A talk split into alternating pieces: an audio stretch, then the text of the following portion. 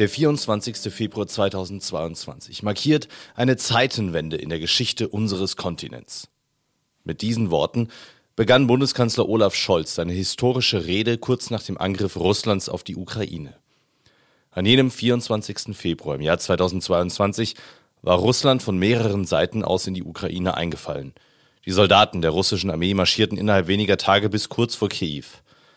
Plötzlich herrschte wieder Krieg mitten in Europa. Seitdem steht die Welt gefühlt Kopf, zumindest in Deutschland und in Europa. Zeitenwende. Doch was genau hat sich eigentlich geändert? Und was muss sich ändern, damit wir den Herausforderungen der neuen Zeit gewachsen sind? Darüber spreche ich heute mit Dr. Christian Mölling, stellvertretender Direktor der Deutschen Gesellschaft für auswärtige Politik. Hallo, mein Name ist Dominik Holl. Ich arbeite für die Unionsstiftung und darf Sie heute herzlich zur nächsten Folge von Politik International begrüßen. Zusammen mit der Konrad-Adenauer-Stiftung Saarbrücken, dem Deutsch-Amerikanischen Institut Saarland und dem Deutschen Orientinstitut Berlin schauen wir alle 2 Wochen auf ein globales Thema. Heute spreche ich außer der Reihe mit Dr. Mölling, der im Haus der Unionsstiftung Ende Januar sein neues Buch Fragile Sicherheit vorgestellt hat. Wenn Ihnen dieser Podcast gefällt, lassen Sie uns doch eine kleine Rezension da. Geben Sie uns so viele Sterne, wie wir Ihnen wert sind, oder schreiben Sie uns einen kurzen Satz, wie Sie dieses Angebot finden. Wir freuen uns über Ihre Rückmeldung. Ja, Herr Dr. Mölling, erstmal herzlich willkommen im Haus der Unionsstiftung. Schön, dass Sie den Weg hierher ins Saarland gefunden haben. Ja, vielen Dank. Ich freue mich sehr, da zu sein. Endlich mal die Gelegenheit, etwas länger in Saarbrücken zu verweilen. Ja, wir wollen heute über Ihr neues Buch auch sprechen, Fragile Sicherheit. Das Ende des Friedens und die neue Konfliktordnung. Ein sehr provokanter Titel und auch provokante Thesen, die Sie in Ihrem Buch darstellen.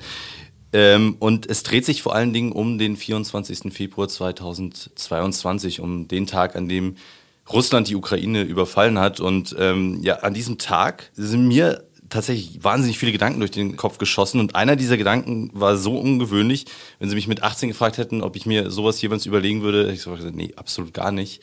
Ich bin gemustert worden, aber war froh, dass ich gar nicht irgendwie dienen musste und auch keinen Zivildienst machen musste. Aber am 24. Februar habe ich mir tatsächlich überlegt, wenn der Krieg bis nach Deutschland kommt oder wenn die NATO jetzt aktive Kriegspartei wird und damit auch Deutschland, was mache ich eigentlich? Ja, erstens, was mache ich mit meiner Familie? Und zweitens, was mache ich? Ja. Werde ich dienen oder nicht? Und tatsächlich habe ich diese Frage für mich in diesem Moment mit Ja beantwortet. Also wie gesagt, mit 18 unvorstellbar. Heute würde ich sagen, ja, bei mir persönlich hat sich da offensichtlich etwas verändert. Was ist Ihnen denn am 24. Februar durch den Kopf gegangen, als Sie die Meldungen gehört haben, die Russen greifen die Ukraine an? Oh, das ist eine gute Frage. Ich muss ganz ehrlich sagen, ich kann mich daran nicht mehr so hundertprozentig erinnern. Ich war, glaube ich, sehr schnell schockiert, dass viele in Deutschland die Ukraine dann erstmal aufgegeben haben und das im Grunde genommen als so ein Faktum hingenommen haben. Das ist das eine. Und das andere ist, dass eigentlich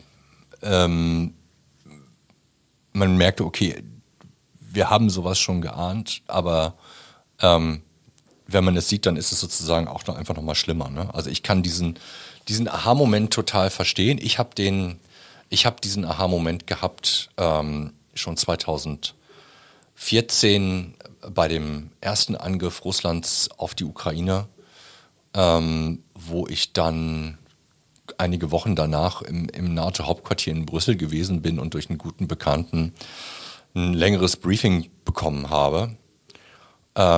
Ich bin aus dem Briefing mit schlotternden Knien rausgegangen und habe gesagt, okay, Scheiße, ist vorbei. Ne? Also die alte Ordnung ist durch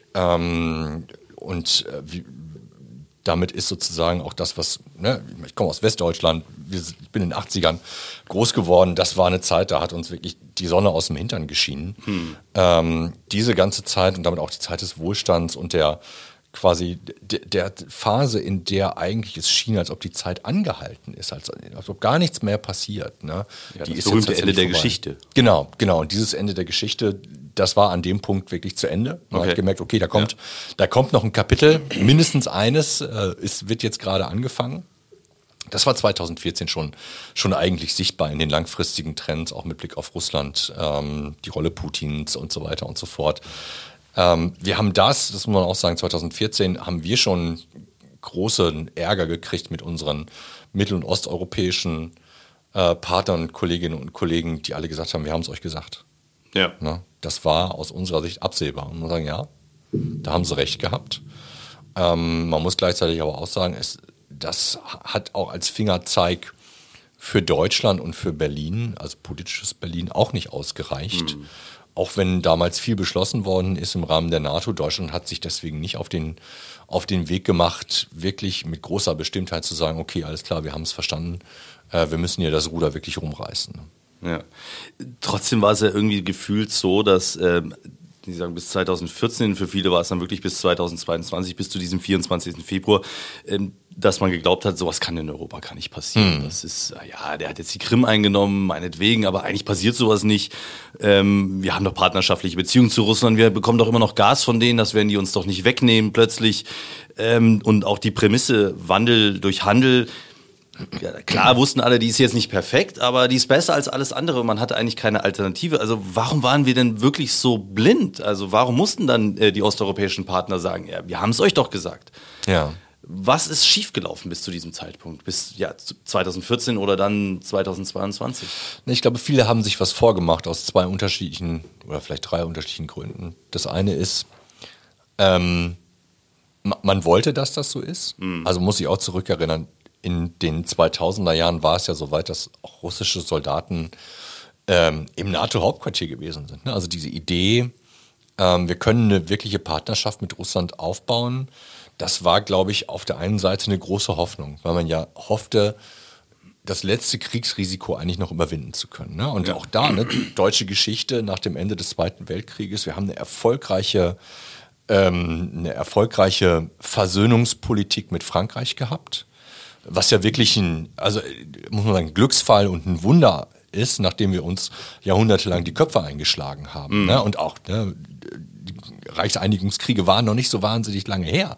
Ja. Das muss man ja auch wirklich sehen. Das sind ja wirklich staccatohafte Phasen gewesen. Wir haben Versöhnung mit Polen gehabt. Wir haben im Grunde genommen fehlte Russland noch in dieser Sammlung eines kollektiven Bewusstseins für Schuld in Deutschland, was wir aber auch, das muss man auch ganz klar sagen, dabei schon von vornherein mit unter den Bus geschmissen haben, vom Ende des Zweiten Weltkrieges an ist, dass Russland und die Sowjetunion nicht das Gleiche gewesen sind. Ne? Wir haben damit im Grunde genommen die Ukrainer vollkommen vergessen. Die Ukrainer sind in hohem Maße in Deutschland Zwangsarbeiter gewesen, viel, viel mehr als Russen. Also wir haben das ganze Osteuropa, das haben wir im Grunde genommen ausgeblendet und was die dazu gesagt haben, bis ganz spät, jetzt in die 2010er Jahre hinein. Das ist sozusagen, glaube ich, der ideologische Teil. Dann gibt es natürlich den ökonomischen Teil. Es haben viele Leute Vorteile daraus geschöpft, für sich persönlich, haben Wohlstand auch umverteilt, zumindest nach hierhin. Wir haben auch nicht gesehen, dass der Wohlstand, den Russland sich darauf schafft, dass der eben nicht umverteilt wird. Der geht nicht in die Bevölkerung. Es gibt eigentlich gar keine Zivilbevölkerung, sondern der bleibt irgendwo so bei einem Prozent der Kleptokraten im Grunde genommen hängen. Mhm. Und die verdienen sich eine goldene Nase, haben Ferienhäuser in der Toskana und schicken ihre Kinder auf die besten europäischen Schulen, weil wir es ihnen im Grunde genommen ermöglichen und der Rest des Volkes bleibt im Grunde genommen dumm und arm. Und das ist und dann kommt, glaube ich, der dritte Punkt dann irgendwann dazu. Haben wir so eine Pfadabhängigkeit entwickelt, auch als Regierungen und als Parteien und als einzelne Politiker und Politikerinnen, wo man dann irgendwann sagen muss, okay, ich kann ja die letzten 10 Jahre nicht falsch gelegen haben. Mhm. Also kann ja by Definition sozusagen, ja, das läuft ja gar nicht. Genau, und es darf dann auch nicht schlecht sein und ja komm, das wird schon alles wieder, ja.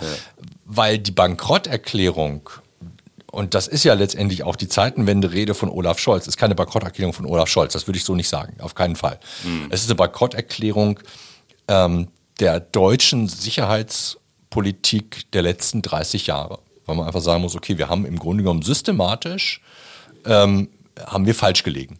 alle unsere Konzepte haben eben nicht funktioniert. Wandel durch Handel hat nicht funktioniert, Entspannung ist durch, Abrüstung funktioniert sowieso nicht mehr, Rüstungskontrolle auch nicht, und weniger Geld in die NATO reinpumpen funktioniert irgendwie auch nicht. So, ne? Alles im Grunde genommen Sachen, wo man sagen muss, da sind wir jeweils widerlegt worden. Das hat man nur nicht so komprimiert unterm Brennglas gehabt, aber wenn Sie an Syrien 2015 denken, wo Leute gesagt haben, wir wissen, wie es geht, und wir sind nachher nicht Teil der Lösung gewesen, weil wir Ansprüche immer wieder an die Außenwelt gestellt haben, wo die Außenwelt entweder gesagt hat, das interessiert uns gar nicht, was ihr sagt, oder wir einfach nicht in der Lage gewesen sind, die Außenwelt zu beeinflussen. Wir gedacht haben, wir wollen auch was Gutes, dann müsste sich das so eigentlich auch automatisch umsetzen. Und das ist im Grunde genommen das Ende, nicht das Ende der Geschichte, der 24.2., sondern das Ende der Selbsttäuschung eigentlich. Hm. Jetzt hat ja mit dieser Rede auch der Zeitenwende ist ja dann doch etwas passiert. Also auch, dass man nach dem 24. Februar viele Dinge in Bewegung gesetzt hat. Es wurden Waffen geliefert, Unterstützung zugesagt, auch gegen Russland dann Sanktionen verhängt. Wie bewerten Sie denn diese Anstrengungen der ersten Tage und welche langfristigen Auswirkungen haben die auf die Art und Weise, wie wir Sicherheitspolitik jetzt heute, 2 Jahre später, denken? Also sind wir denn jetzt wenigstens, also Sie sagen, 30 Jahre davor war... für die Katz im Prinzip, also es hat nicht mehr gegolten, dann hat Olaf Scholz die Zeitenwende ausgerufen. Haben wir die denn? Also wir kommen mühsam voran.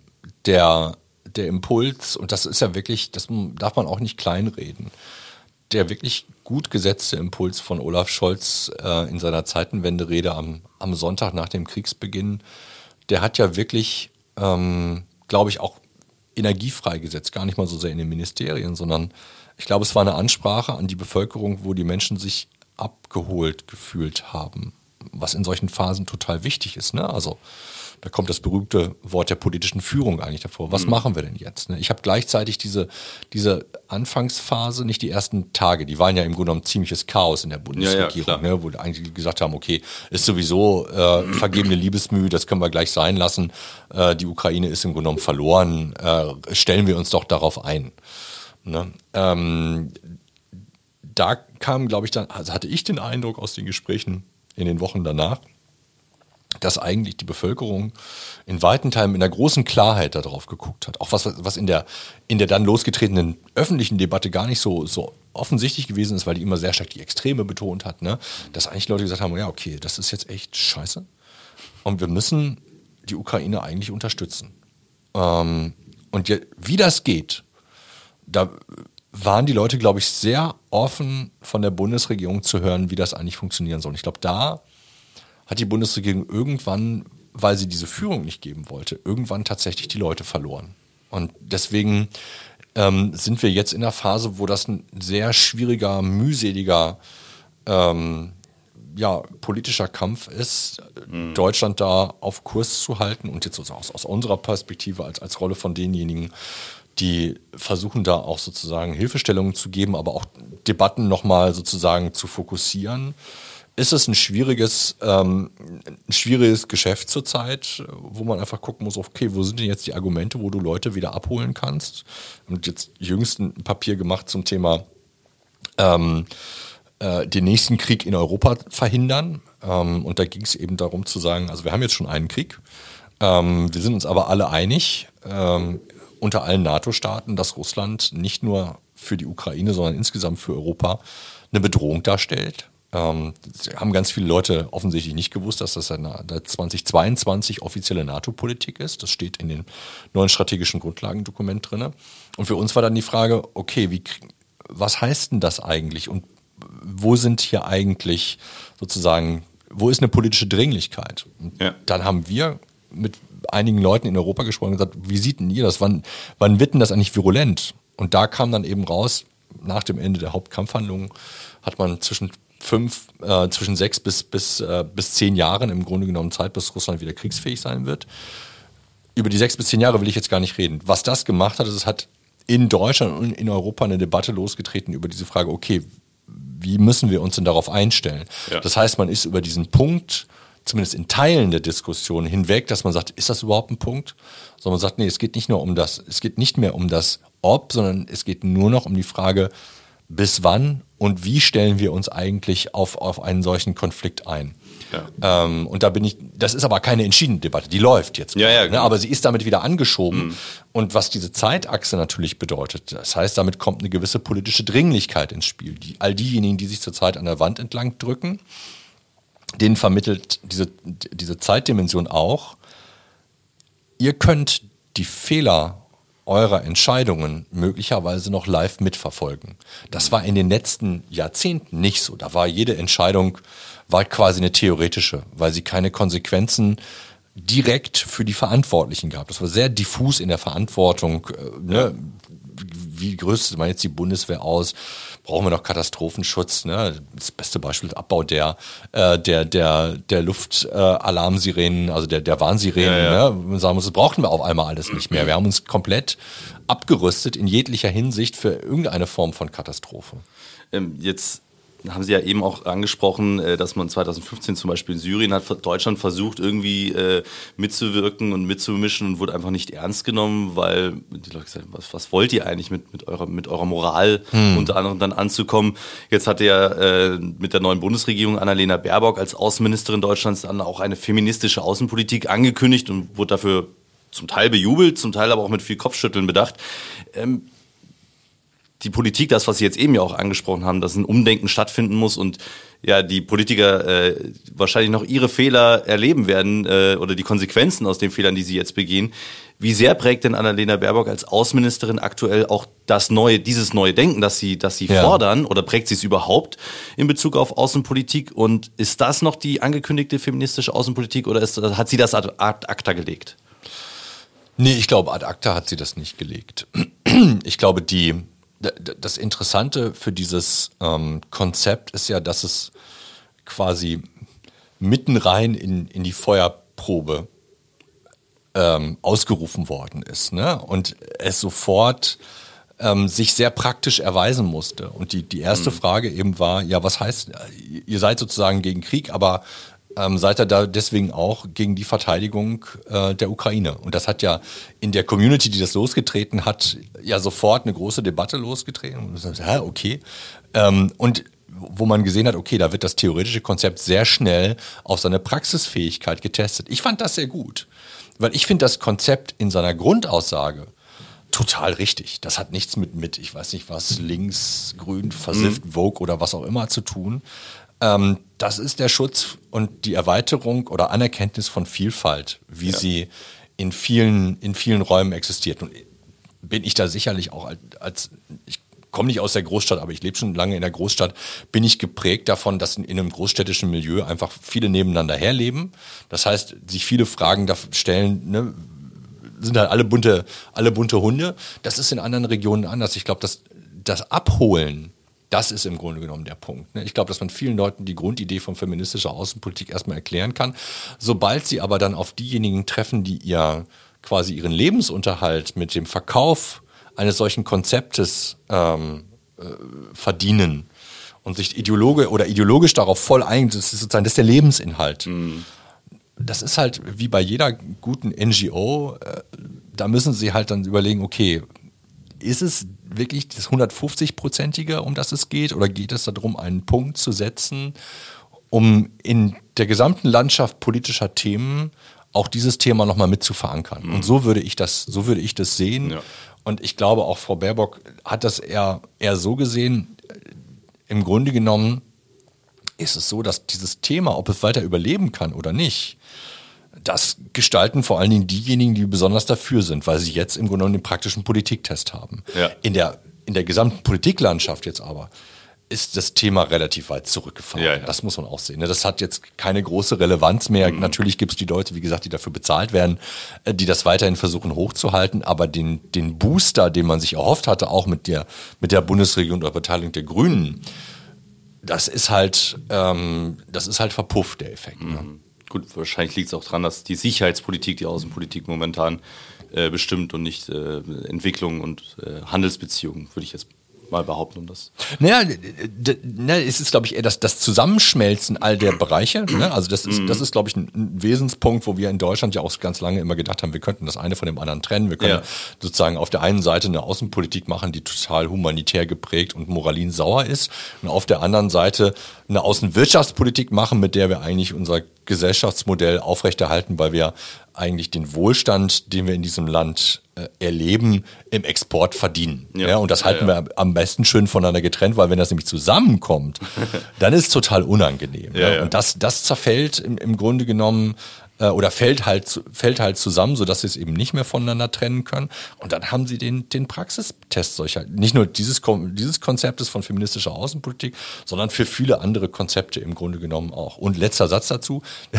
ganz, ganz schnell in der Feststellung der Debatte um feministische Außenpolitik war dann, okay, die feministische Außenpolitik fängt ja zu Hause an. Das ist ein gesellschaftliches Thema hier bei uns. Ja. Und bevor das Außenpolitik wird, weil Außenpolitik ist ganz viel Innenpolitik, müssen wir uns sozusagen erstmal unsere eigene Nase packen und können auch nicht oberlehrerhaft gegenüber anderen auftreten, wie zum Beispiel der Ukraine, und sagen, ja, ihr führt ja Krieg, da könnt ihr ja gar nicht für feministische Außenpolitik sein. Und dann habe ich auf einmal Queer-Bataillone, die sozusagen da um ihr Überleben kämpfen. Ne? Und wenn man muss, das ist die neue Realität. Und jetzt ist die Frage, seid ihr fundamentalistisch drauf?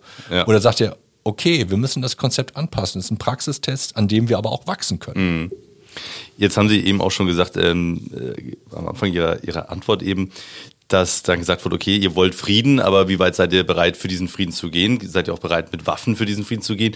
Und in Ihrem Buch sagen Sie, dass wir in Europa eine neue Ordnung erleben, deren zentrale Elemente eben nicht mehr dieses Krieg auf der einen, Frieden auf der anderen Seite ist, sondern eigentlich sind wir dazwischen irgendwo im Konflikt, so nennen Sie es, der weder Krieg ist, aber auch nicht wirklich Frieden. Vielleicht können Sie das nochmal genauer erklären, was Sie darunter verstehen und was das in der Konsequenz auch bedeutet. Ja, genau. Ich habe das in dem Buch und auch mit einer Kollegin zusammen schon sehr, sehr früh als die neue Konfliktordnung bezeichnet. Das ist natürlich ein provokanter Titel, weil die Aussicht, dass man in einem Konflikt leben muss und sich quasi da drin sozusagen ja nicht wohlfühlen muss, aber sozusagen sich darauf einrichten muss, ist natürlich genau nicht das Friedensversprechen der alten Bundesrepublik. Es ist genau das Gegenteil. Konflikt ist eigentlich total simpel. Konflikt ist der Widerstreit von Interessen, und der Konflikt wird umso schärfer, je wichtiger oder existenzieller eigentlich diese die Interessensgegensätze sind. Und in dem Zusammenhang ist der russische Angriffskrieg halt nur eine Station in einer großen globalen Veränderung man kann es nicht kleiner machen, der Weltordnung. Und das bedeutet, hier treffen ganz viele unterschiedliche Interessen aufeinander, und das erzeugt Konflikt. Und dann ist nur noch die Frage, glaube ich, dass meine Interessen rechtmäßig sind und gut sind, dann muss ich auch Widerstand leisten gegen diejenigen, die diese Interessen bekämpfen und die im Grunde genommen das Lebensmodell, das ich leben will, unterminieren. Und da gebe ich nicht die Instrumente vor, sondern die anderen geben die Instrumente auch vor. Wenn die bereit sind, dafür militärische Mittel einzusetzen, dann haben die offensichtlich das Interesse an Verhandlungen komplett verloren. Ja. So, und das ist das Problem, dass man sich da im Grunde genommen, also auf der einen Seite mit Blick auf die Instrumentenkassen, das ist eben nicht nur eine rein militärische Geschichte, im Gegenteil. Wir sehen ja, und deswegen ist das sozusagen, ist weder der Anfang noch das Ende der zweite russische Angriffskrieg, sondern wir sind mittendrin. Und wir sehen schon, dass wir auch schon vor dem 24.02.22 angegriffen worden sind, und dass es die Kunst ist, das ist ja auch so eine klassische Definition von Staatsmacht, ne, die wir in Deutschland moralisch ablehnen, die aber tatsächlich teilweise auch in unseren Konzepten eigentlich verankert ist, nämlich dass man alle Instrumente des Staates zusammenbringt und zur Durchsetzung der Interessen nutzt.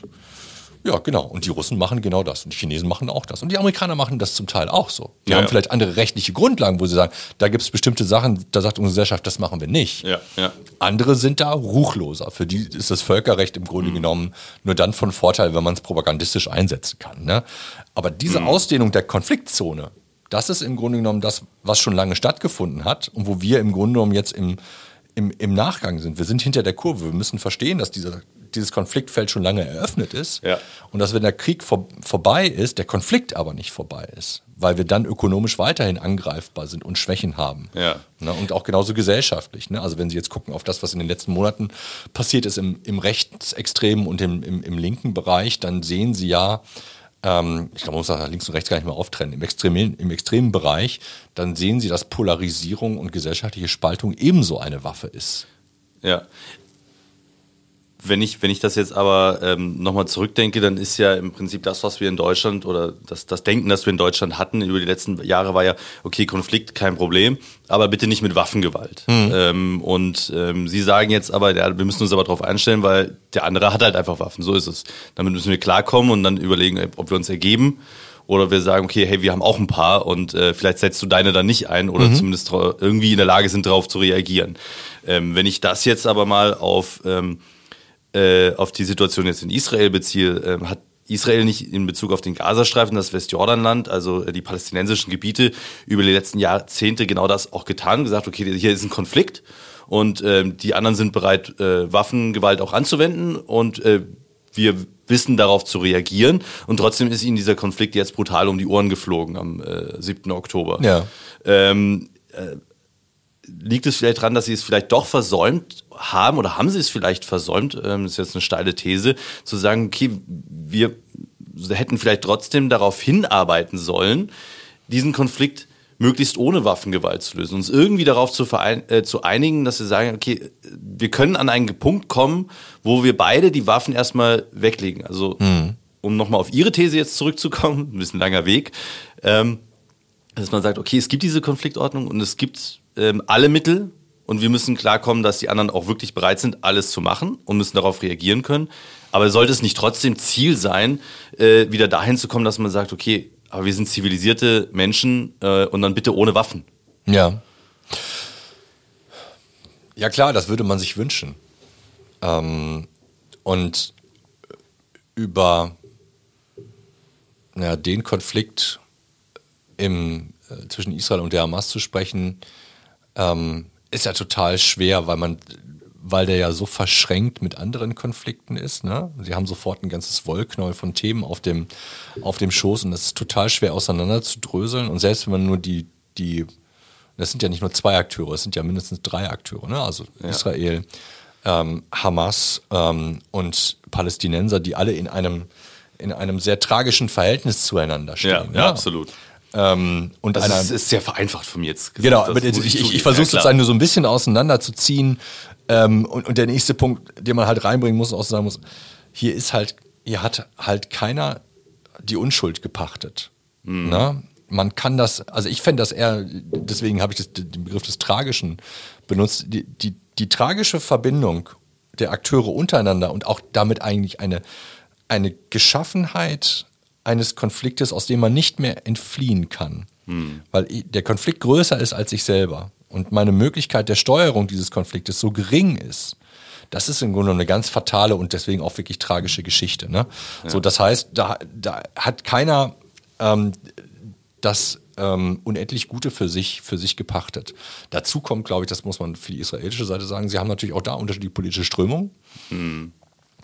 Und mit einer sehr stark rechtsgerichteten Regierung halt auch bestimmte Vorstellungen darüber, ob eine Zwei-Staaten-Lösung überhaupt noch realistisch ist oder nicht. Ja. Ne? Also, und im Grunde genommen möglicherweise auch schon lange angelegt, dass man sagt, ja, wir können keine Verhandlungslösung da eingehen, sondern wir müssen und so weiter und so fort. Ne? Das hat es, glaube ich, enorm schwierig gemacht, da überhaupt einen positiven Weg rauszufinden. Und man muss auch ganz ehrlich sagen, jetzt komme ich sozusagen von dem Konflikt nochmal zu uns zurück, wir haben uns auch irgendwann nicht mehr drum geschert. Ne? Man konnte immer sagen, ja, wir sind für die Zwei-Staaten-Lösung und dann sagt man nur, alle müssen sich an einen Tisch setzen und miteinander verhandeln und das war im Grunde genommen das Sprechbuch deutscher Außenpolitik in diesem Zusammenhang. Ja. Da waren wir fein raus, bis zu dem Moment, zu dem es jetzt im Grunde genommen knallt und die Tragik komplett sozusagen ich kann auch gar nicht sagen, den Höhepunkt erreicht. Ne? Also ob das jetzt der Höhepunkt ist, das wissen wir ja noch gar nicht. Ja.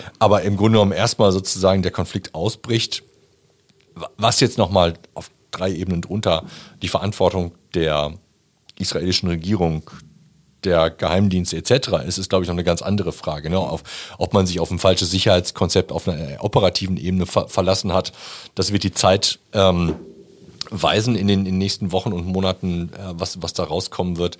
Und ich glaube, die Frage ist eher, finden Sie da einen neuen Haltepunkt, wo alle Akteure innehalten können und sagen können, okay, es ist so aussichtslos, wir rutschen in die gleiche Tragik zurück und haben einfach alle ganz viele Menschenleben zu beklagen. Und ich will gar nicht von dir, dass du meine Verluste beklagst, aber ich möchte meine Verluste wenigstens in Ruhe beklagen können und einen Moment des Nachdenkens darüber haben. Das lässt sich aber total einfach sagen, weil, und ich sage das auch so und ich merke das auch, dass das eigentlich, dass man das fast schon so gar nicht sagen kann, weil aus meiner Sicht der Ukraine-Konflikt viel existenzieller ist und aus meiner Sicht natürlich verständlich ist, dass die Ukraine zum jetzigen Zeitpunkt nicht verhandeln kann. Und das muss man den Israelis genauso unterstellen, dass sie als Volk und Gemeinschaft einfach so extrem getroffen sind, mit einem solchen Schock getroffen sind, der ja auch den Staat insofern in Frage stellt, dass er gesagt hat, das ist der Staat, den wir geschaffen haben, in dem Juden sicher leben können. Und auf einmal schafft dieser Staat das nicht. Ja. Na? Aber das ist schon, da stellt der Staat sich letztendlich selbst in Frage. Und das ist, glaube ich, eine sehr tiefgreifende. Ich kann mir vorstellen, dass das in Israel zu einer sehr tiefen Debatte führen wird, weil der Staat einfach auch noch so jung ist und man sozusagen noch viele, viele Hoffnungen und jetzt auch viele Enttäuschungen im Grunde genommen darüber hat, dass dieses Versprechen von Sicherheit nicht eingehalten werden konnte. Ja, ein wahnsinnig komplexes, schwieriges Thema. Aber die Frage, was kann der Staat nicht, bringt mich zu meiner letzten Frage an Sie. Sie werfen in Ihrem Buch Deutschland, Zitat, Staatsversagen im Bereich der militärischen Sicherheit, Zitat Ende, vor. In einer der letzten Folge des Podcasts Die Lage international, wo Sie ja jede Woche zu hören sind, vorher hieß ja Ukraine die Lage, da fand ich, haben Sie wunderbar erklärt anhand der Taurus-Debatte, die wir im Moment führen, also die Frage, ob wir den Ukrainern diese Taurus-Marschflugkörper schicken sollen oder nicht, oder zumindest an die Briten und dies dann weiterschicken oder im Austausch, im Ringtausch. Können Sie auch unseren Hörern noch mal kurz erklären, warum diese Debatte oder vielmehr die Weigerung von Olaf Scholz, die Taurus-Marschflugkörper an die Ukraine zu liefern, beispielhaft für das Grundproblem der deutschen Sicherheitspolitik aktuell ist? Oh, ich versuche das, ganz, ganz kurz. Also vielleicht erstmal zu dem Staatsversagen. Also erstmal war ich total happy, dass ich es irgendwie geschafft habe, den Begriff hoffentlich halbwegs gut in diesem Buch unterzubringen, weil es ist eigentlich ein sehr abstraktes Konzept. Ne? Es geht darum, dass der Staat eigentlich Aufgabe hat, bestimmte Grundversorgung sicherzustellen. Mit Wohlfahrt, mit politischer Ordnung, was Demokratie ist, und was Sicherheit ist. Ja. Das heißt also, der Staat muss das ausreichend zur Verfügung stellen. Steht auch in der Verfassung drin. Ne? Ja, klar. Das vergessen einige Leute immer wieder. Und die Verpflichtung aus der Verfassung heißt auch, man darf sozusagen nicht in die sicherheitspolitische Unterdeckung kommen. Das ist eine Versicherung, die wir da aufbauen im militärischen Bereich. Und unsere Versicherung hat nicht ausgereicht. Und absehbar nicht ausgereicht. Und sie wird, das ist sozusagen auch das Argument im Staatsversagen, das ist eben nicht akut, nur aus Versehen, weil 100 Panzer ausgefallen sind aus irgendwelchen technischen Gründen, sondern das ist strukturell veranlagt. Und wir kriegen das auch nicht mal einfach so wieder weg. Das heißt, der Staat kann auch auf absehbare Zeit in der Zukunft die Sicherheit nicht alleine garantieren und auch nicht seinen Beitrag im Rahmen der NATO leisten. Wir organisieren unsere Sicherheit nicht alleine, das machen wir schon mit anderen zusammen, das ist auch gut so und ist auch ökonomisch sinnvoll so, aber auch das kann er nicht. Und damit kommt der Staat einer oder vielleicht der wesentlichen Verpflichtung nicht nach, der eigentlich seine Existenz begründet, nämlich souveräne Bürger geben ihre Souveränität an den Staat ab und erhalten dafür Sicherheit, Wohlstand und Ordnung auch noch mit dazu. Und die wird nicht gewährleistet. Ja. Wir sagen, wow, das ist schon wirklich krass. Und je tiefer wir halt in dieses Thema einsteigen, umso mehr merken wir, dass das tief verankert ist. Und wie tief das verankert ist, auch im alltäglichen Denken, ist gar nicht so sehr der Ukraine-Konflikt, sondern ist, wenn Sie die letzten Berichte, jetzt auch in der Zeit vor ein paar Wochen, lesen, wie die Evakuierung von Afghanistan abgelaufen ist. Ja, ja. Da ist ja auch ein Ende der Zeit des westlichen Interventionismus gewesen ist, mit welcher sicherheitspolitischen Denke wir nicht evakuiert haben und gesagt haben, wir wollen auf alle Fälle keine Unruhe, während man gar keinen mehr eigentlich verunsichern konnte, weil alle anderen Botschaften eigentlich schon dabei waren zu evakuieren und nur die Deutschen saßen noch da und die entsprechende politische Leitung gesagt hat, ja du, ich bin noch bis Montag im Urlaub, aber auf alle Fälle keine Unruhe verbreiten. Und man sagt, wow. Das ist wirklich ist eine solche Betrachtung unter dem Brennglas, die wir jetzt zurzeit gerade haben, wo deutsche Sicherheitspolitik damals gestanden hat. Was ist das Gedankengebäude, in dem das funktioniert? Und da kommt man auch nicht einfach so raus. Ne? Das ist halt das Fatale.